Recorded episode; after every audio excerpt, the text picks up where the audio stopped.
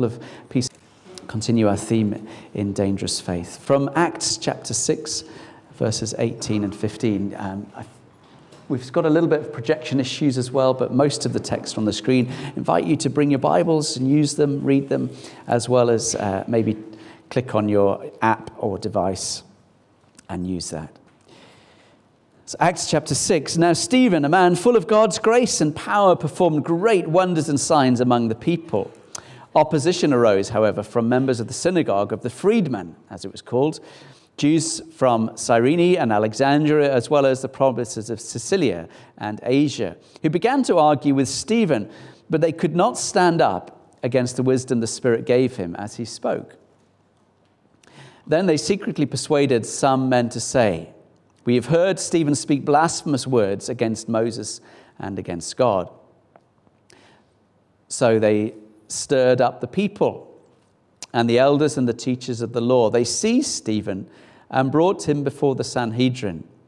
Then they produced false witnesses who testified, "This fellow never stops speaking against this holy place and against the law. We've heard him say that this Jesus of Nazareth will destroy this place and change the customs Moses handed down to us." All who were sitting in the Sanhedrin looked intently at Stephen and saw that his face was like the face of an angel.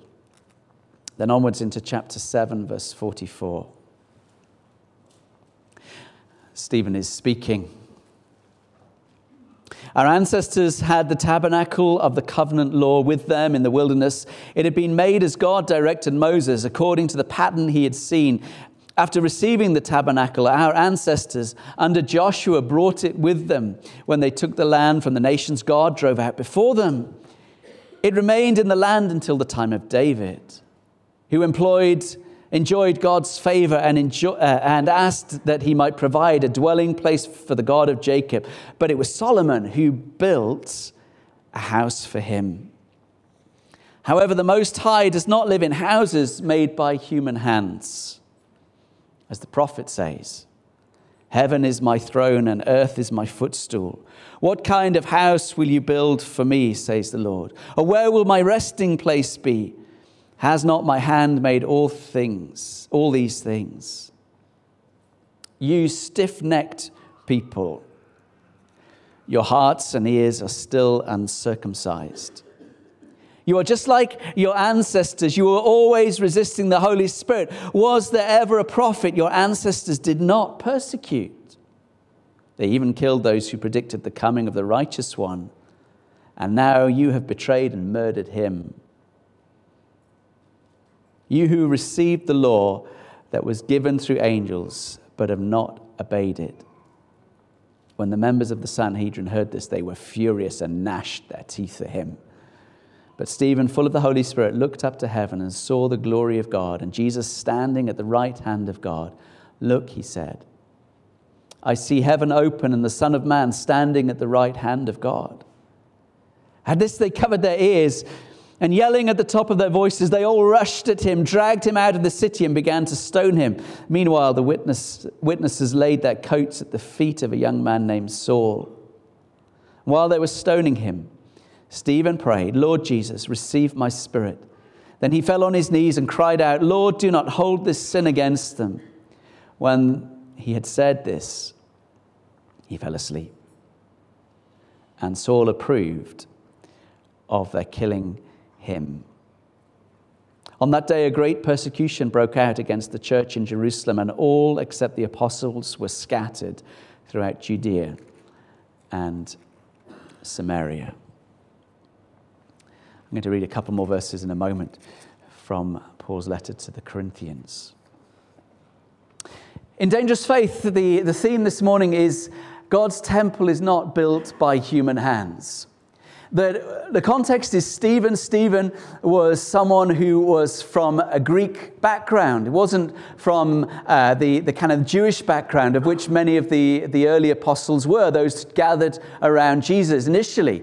Peter, James and John, they were from Jewish believers. They spoke Aramaic. They were in Galilee. And much of Jesus' ministry, as we know, was centered in and around Judah. I mean, he ventured purposefully into Samaria and the Decapolis. And there's always that kind of glimmer that the gospel, the kingdom of God, is not just reserved for a particular people in a particular place and that particular time, but the boundaries are shifting, of enlarging, that God's heart is for all. The story of Acts reminds us that Jesus was crucified and rose again. He wasn't crucified for being a good citizen, for just being a little bit nicer than everyone else. The powers of the day saw in Jesus as he was arrested because they saw correctly that what he was teaching, what he was doing was subversive. Because he followed a higher power of his Father and wouldn't play the game with the powers of the age, of Rome, or even the religious leaders. And they took his life. And God restored his life, resurrected life, living forever. And the early church filled with this spirit, empowered, emboldened with great courage, spilt forth onto the streets as witnesses to the risen Jesus. One of the things that really challenged and shaped me when I first became a Christian was, or thinking about being a Christian, lots of things, but one of the strong, compelling things that I took kind of as quite a weighty thing was the transformation of these people who were his disciples, who were hiding and in fear and locked behind doors and kind of had been scattered and denied Jesus. But something changed them. Something altered their outlook, and they were propelled to be witnesses, not to a dead Jesus, but in a living one, an alive one, a present one. And we see the outcome of their faithfulness, that our history is transformed. Men who were timid, and women, to courageous world changers. They started to declare the Lord is risen. Stephen was one of the 7 deacons. A deacon is a word that means servant. And he was appointed along with Philip. And you may have, if you've read Chris Duffett's book, come across Philip. It's a great story, Philip the evangelist. But Stephen and Philip were appointed by the apostles because the apostles had many things to do, to teach and administer bread and wine, and were witnessing and praying. And they found that they were becoming really busy. And there were conflicts of how to kind of provide for the poor, particularly the widows. And so they appointed these 7 servants, deacons, and they were to help with the growing number of Christians from Greek backgrounds. I mean, it's really interesting insights early on of tensions. There was kind of love for Jesus and a kind of the gathered body and worship, but there were also some little tensions developing in the early church. I mean, who'd have thought that there are tensions in a church? Who'd have thought that there are times that there's kind of like a bit of a friction, a bit of heat and light being generated because people have different ideas or different expectations? It doesn't happen here ever, does it? Yeah, it does.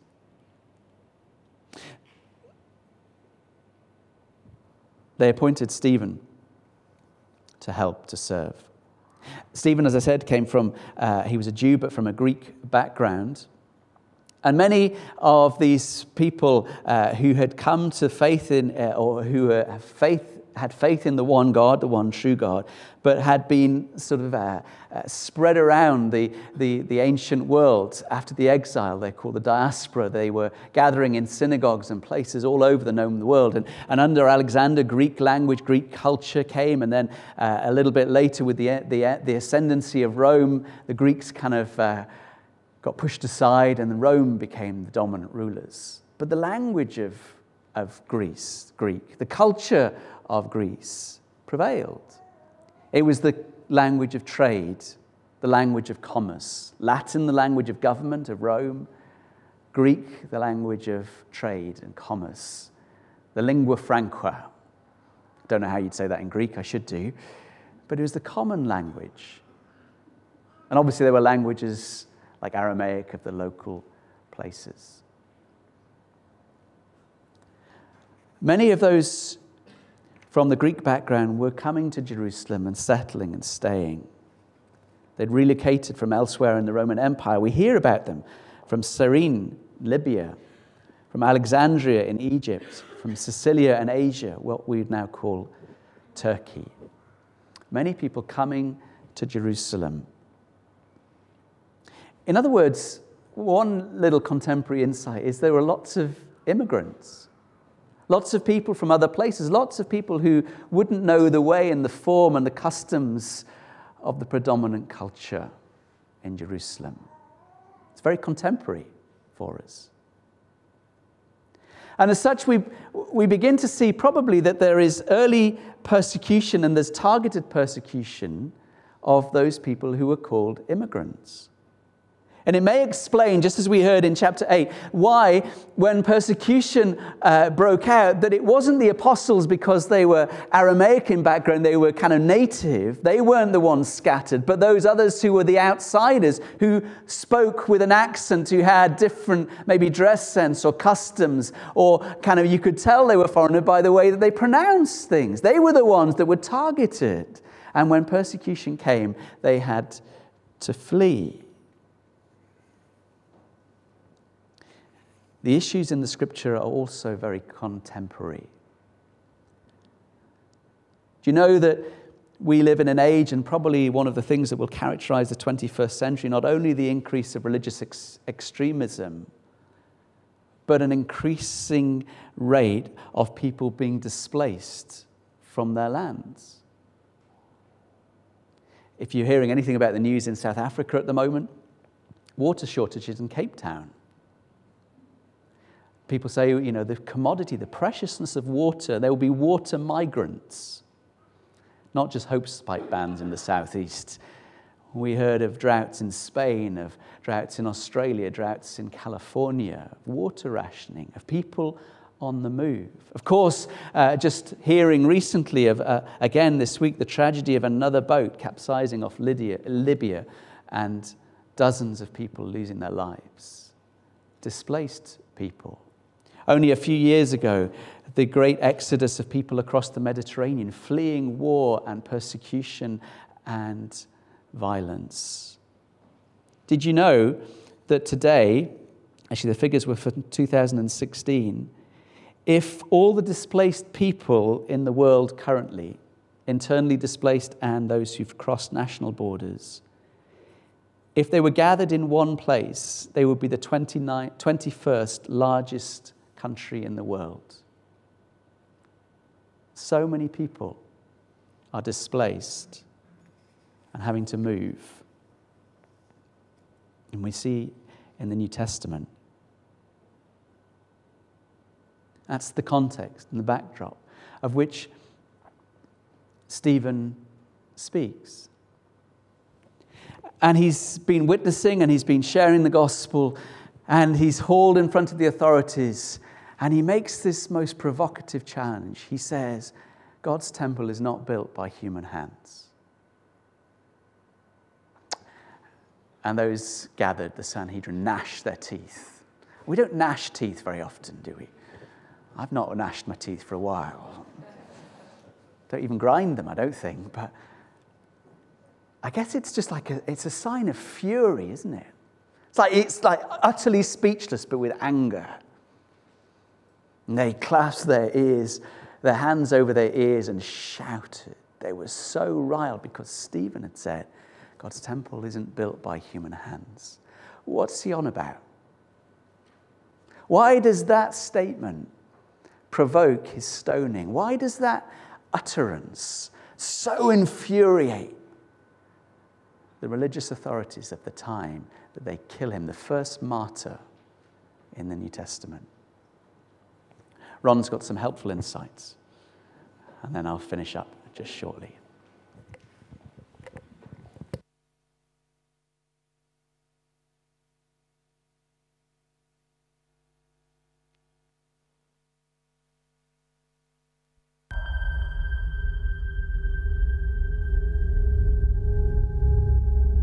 In chapter 7 of Acts, a Christian is martyred for the first time amid a hail of stones.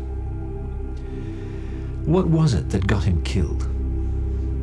Well, he had a dangerous idea, a very dangerous idea. And he puts it like this. He says, God's temple is not built with human hands. His name was Stephen, and that got him killed. Of course, it didn't help that he said it in the temple to the very people who ran the temple, and it didn't help that he said it in a trial, in a way that didn't attempt to win friends and appeal to the jury. What Stephen said, how he said it, and where he said it, got him stoned to death by religious leaders, the first Christian to die for his faith. Stephen said, God's temple is not built by human hands. It doesn't seem that revolutionary. It doesn't even seem true on the face of it, because aren't all temples ultimately built by human hands? What's so wrong about a temple? What did Stephen see that got him killed? Something that he seemed to see as a Greek-speaking Jew, as opposed to the apostles, who were Hebrew-speaking Jews, and they were a lot more positive toward the temple than Stephen was. What does he see in a temple that makes him speak against it so boldly? What's a temple doing for Stephen to lead us away from God rather than toward him? Well, think of it this way. If you wanted to send a letter to God in the 1st century AD, you would address it like this: God, Holy of Holies, Temple Mount, care of the High Priest, Jerusalem, Palestine. That's where God was. That was God's address. And the whole religion revolves around making sure that you're pure enough to come close to God's address, to the Holy of Holies. The purer you were, the closer you got. If you stayed pure, God liked you. You could approach.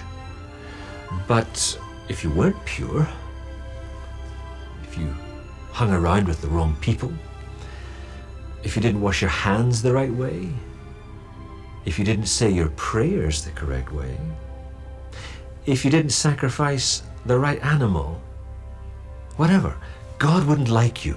God wouldn't hear you. God wouldn't save you. Being part of a purity religion is a terrifying business, because here's the problem. You never know whether you've been pure enough. Pure enough for God to actually like you. Jesus disagreed with this whole purity system. So much so that when he said the temple would be destroyed, the priests arranged for him to be killed. A religion that's all about becoming pure to be saved has a very important benefit for those in charge of it. It's a great system for controlling people. When I was working in China, I learned about the controlling power of religion from a very powerful man, a provincial leader, in fact, pretty much with the power of life and death over tens of millions of people. I got in to meet him one time at a banquet, and it was arranged by house church leaders who said, you know, this is a special opportunity here. Give him the gospel. Nobody's more powerful in this province than he is. Well, it was coming up to Christmas, so I told him the story of the Nativity, and he began to listen very closely. So well, in fact, that I thought he might be thinking of becoming a Christian. And then he said, well, thank you for telling me about this religion. He leaned back and he spoke to one of his aides and he says, how many Christians do we have in this province? We got a reply, and it seemed to surprise him. And he gave this guy another order, and the aide rose and left. And then he turned to me and he said, thank you again for telling me about this amazing religion. He said, I've just banned the celebration of the Nativity in this province. I said, you've banned Christmas? He said, yes. I said, well, why? I said, well, isn't it obvious? The idea that God could be a child, born to a no-name girl in a no-name village. If that were true, God could be anyone. And God could be everywhere. He said, I can't have that getting around. I can't manage that, he said.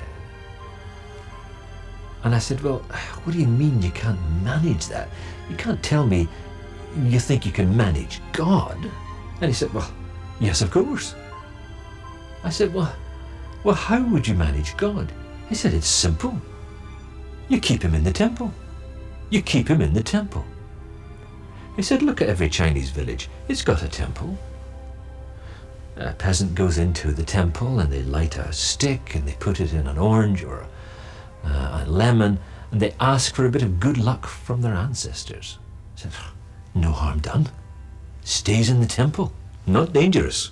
Doesn't really get out. This idea that God doesn't stay in the temple, but could be working through anyone, at any time, everywhere. He said, oh, I can't manage that. It was like talking to Herod the Great or Caiaphas, the kind of men that put Stephen to death. And when he makes his great defense speech in the book of Acts, he's asking the question, well, where did our great ancestors in the faith meet God? Did they meet him in the temple? Where did Abraham meet God?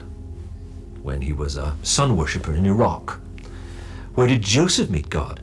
When he was a prisoner in Egypt. Where did Moses meet God? When he was a shepherd in the desert in Midian.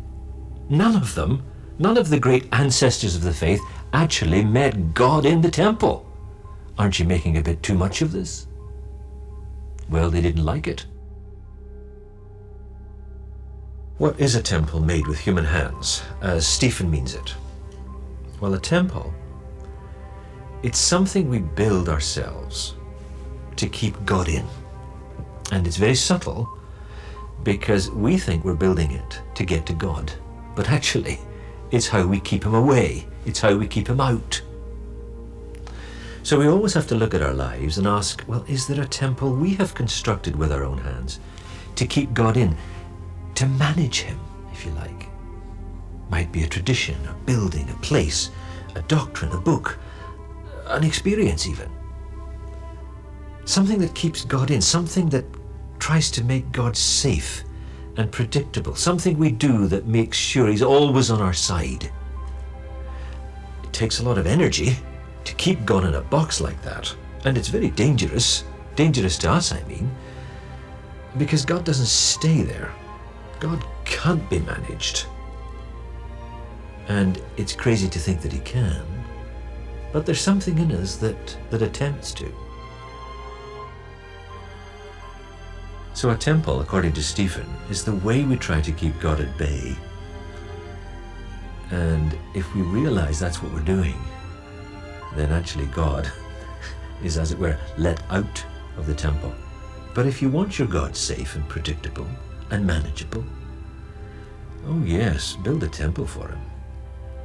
But if you want God to be who he really is, dangerous, just, sovereign, accepting, then we better dismantle that temple and live.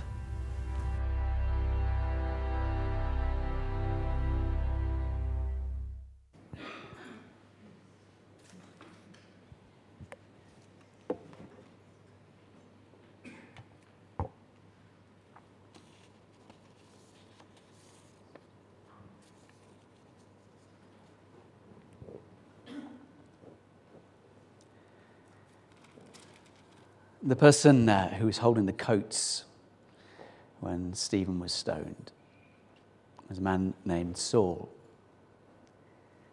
And in a chapter or so later, he encountered God, Jesus, on a road to Damascus, on the way to Syria to hunt down these Christians.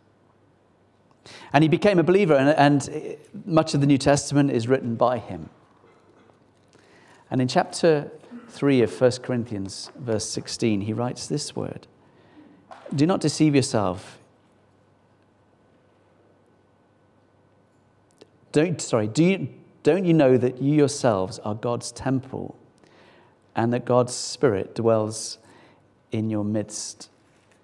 And then in chapter 6, verses 19 to 20, he says it again, but with a slightly different emphasis. He says, do you not know that your bodies are temples of the Holy Spirit, who is in you, whom you have received from God? You are not your own. You are bought at a price. Therefore, honor God with your bodies. The Paul, who was one of those who was gnashing his teeth and hands to his ears and furious with Stephen for saying, God isn't in a temple built by human hands. In that very place, came to understand that that was true, that that old form, that shadow of the former things had been fulfilled and completed in Jesus. Jesus was right to say, this temple will be torn down and rebuilt in 3 days. Because he was talking about his own body, the body of Christ. That in Jesus, not in the Holy of Holies behind the temple, in Jesus, the fullness of God dwelt, and he was on the move, meeting people, encountering people on the margins and the edges and saying, God has drawn close to you. Here is the kingdom of God. And they ripped his body apart and crucified it, and thought, done and dusted. Remember what happened as Jesus died? The temple curtain, that place that would separate the Holy of Holies, was torn, top to bottom. And Jesus rose and gathered people, and Paul understood, finally, when he met Jesus, that it was no longer about that great temple in Jerusalem. But God is taking up residence in people who believe. He's writing about sexual morality in chapter 6, and he says, don't be united with a prostitute. And he uses this argument. He says, don't you know that your body is the place in which the Holy Spirit dwells? And there's lots of implications and outworkings of that, which I won't dwell upon now. But enough to say that Paul knew that now, flesh and blood, you and I are indwelt by the Holy Spirit. We're the residence place now of God. If people in your street or your family or workplace want to know where they can find something of the presence of God, they should be able to look at you and go, we see God's presence. Hugely humbling statement. But I read another passage from chapter 3:16 of 1 Corinthians, and Paul is actually there saying to the gathered church, not just individuals, but saying, all of you, don't you know all of you are indwelt by the Holy Spirit? You're like a living temple. You're like living stones being built together. Not only do we carry the presence of God as individuals, but sister and brother, we carry the presence of God together. One of the things you can't do on your own is be the kind of the temple together, the people of God, the family of God, the flock of God. It's always a plural image. We can't do that on our own. That's part of the reason why we gather together. Because as we come as a living stone, a stone on its own isn't very wonderful to look at. But stones together are being built, fashioned, called to be the place that the glory of God dwells. Look around you, sister and brother. There's a living stone. No one's looking around them. Seriously, that in the sister and brother, the believer sitting next to you, God dwells. And in us together, God dwells. Isn't that amazing? So it's not just that person that's upset you on the way in. Well, they might have done. In a moment, we're going to share a meal, and it's to do with the body of Jesus. There were challenges in Corinth, in the in the church in Corinth, and Paul in chapter 11 writes those famous words that we often use at the table: for what I received, I also passed on to you, that the night that he was betrayed, Jesus took bread, broke it, said, this is my body which is broken for you, do this in remembrance of me. And he took the cup after supper and said, this is the cup of the new covenant poured out in my blood. Do this as often as you drink it in remembrance of me. For every time you eat this bread and drink this cup, you proclaim the Lord's death until he comes. Absolutely. The reminder that we're called to be this new temple through Jesus, the very presence of God amongst us. Not church buildings, not temples, not cathedrals, much as those places are fun to visit and inspiring to see the history and faith that they contain. But now indwelling flesh and blood in Jesus, in his flesh and blood. And us called together. And in the church in Corinth, Paul, actually, we never kind of get onto this because we never quite have time and it's always a little bit challenging. But Paul says, don't you know that some of you have brought judgment upon yourselves because you're eating this meal in an unworthy manner? You're ignoring sisters and brothers who are gathered together with you. You're prioritizing the grand and the good and the wealthy and those with status, and you're ignoring the poor and the marginalized and those who have less social status. They're on the outside. Some of you are having a faith meal and you're all getting fat and full, and others are still going hungry. Don't you know that you are bringing judgment on yourself because you're dishonoring the body of Christ? Not the bread and wine, but the presence of God amongst the family. You're treating some as better than others.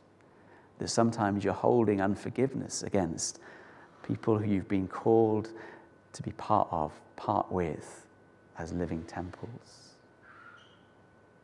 As Ron rightly said, God's temple is not built by human hands. That each of us is filled with the Spirit. Together we're filled with the Spirit, and God is at large through us.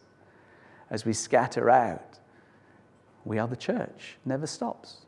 We are the body of Christ, never ceases to be, to make his presence known. We're going to share in this meal together. We're going to worship and celebrate and give thanks. We're going to be restored and know peace once again with God and with one another. We're going to be reminded that it's through Jesus, through him alone, the fullness of the gospel, completes forgiveness, eternal life given, reconciled to one another and to God. Hallelujah. And indwelt by the Spirit.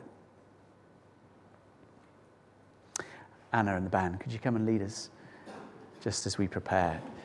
I invite you, if you'd like, to stand, but if you'd like to sit and pray, if you'd like to personally, fresh, say, Lord, forgive me.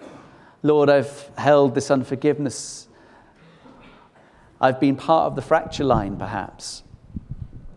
Cause of challenge. I've not recognized my part. I've never thought myself important to be built into this living temple, that my place is my place. No one else can fill it. And as we prepare, we fix our eyes and thoughts afresh on him, not looking at ourselves, but lifting our gaze and saying, worthy are you, Lord.